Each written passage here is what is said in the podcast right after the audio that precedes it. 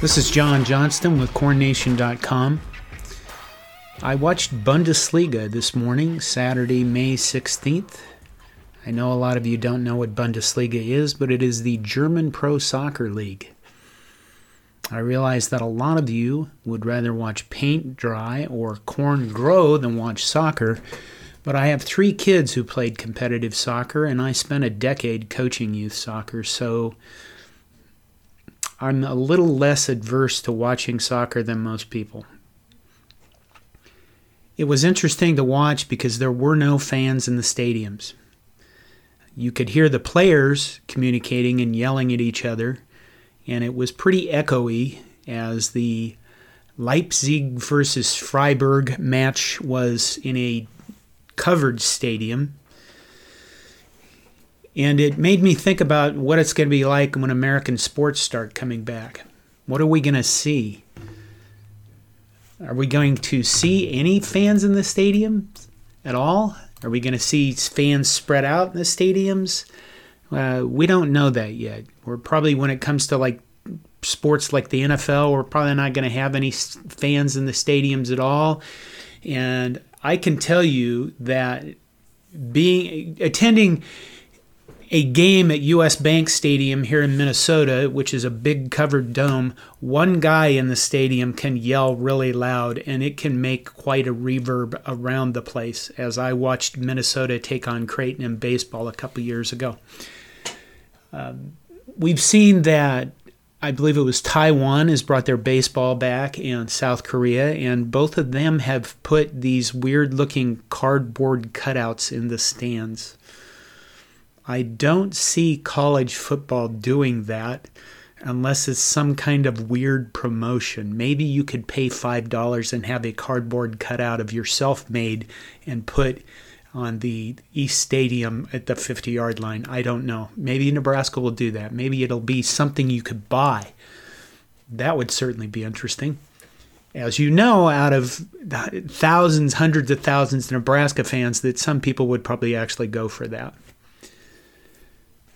Are we going to see crowd noise piped into the stadiums? Are we going to see crowd noise piped into the broadcasts if they occur?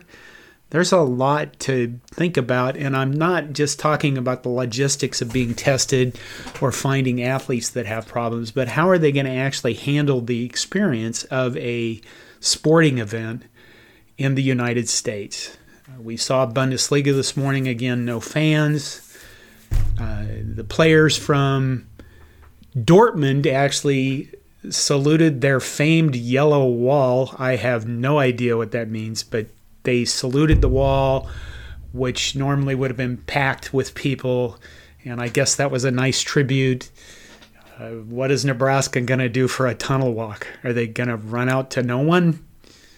Or, or the band playing? Or maybe they'll have students it could be really, really weird.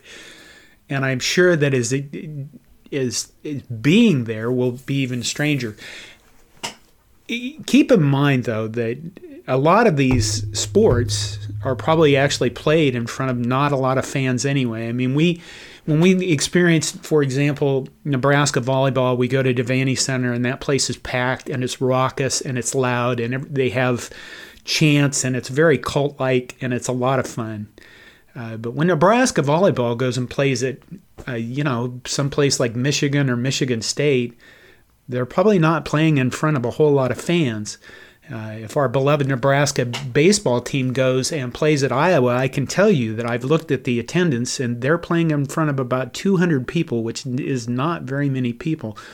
On any given Saturday, in college baseball in the Big Ten, Nebraska's attendance actually is more than all of the rest of the Big Ten teams combined. And I've investigated that in the past couple of years too.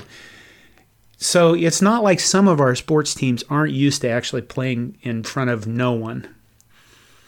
Football, obviously, is a different situation, except for maybe Northwestern who routinely gets their stadium taken over by other people. Uh, are uh, the crowd noise though? And this is a subject I'll probably revisit from time to time over the rest of the summer until we see what's going to actually happen with fall sports. But I mean, crowd noise. Let's take let's let's go to a neutral site. Let's go to Minnesota versus Wisconsin. Is uh, Minnesota going to pipe crowd noise in if they score a touchdown? Like the you know, record their crowd have cheering piped into the stadium when they score, and then with Wisconsin scores, they don't get any crowd noise whatsoever, and maybe that's some kind of home field advantage. Will there be rules established by the Big Ten or other conferences on that based on this? It's uh, parts that people probably aren't thinking about, but uh, if you remember years ago. Uh, Brett Favre playing for the Packers in the Viking Stadium at the old Metrodome uh, I had attended NFL games at the Metrodome, and they were deafening at times. And it was not always because of just the crowd, it was because the Vikings would pipe the music up so loud that you were like at a rock concert. And when you left that stadium, uh, your ears were ringing and your head hurt. And, you know, Brett Favre had complained a lot about them having speakers directly behind the bench. So, are we going to see that kind of gamesmanship? You would hope not in college, but I don't know. You know, you certainly look at the SEC and say, are they capable of doing that? You know, are they going to bring in cowbell crowd noise at Ole Miss? You know, Mississippi State, whoever does that.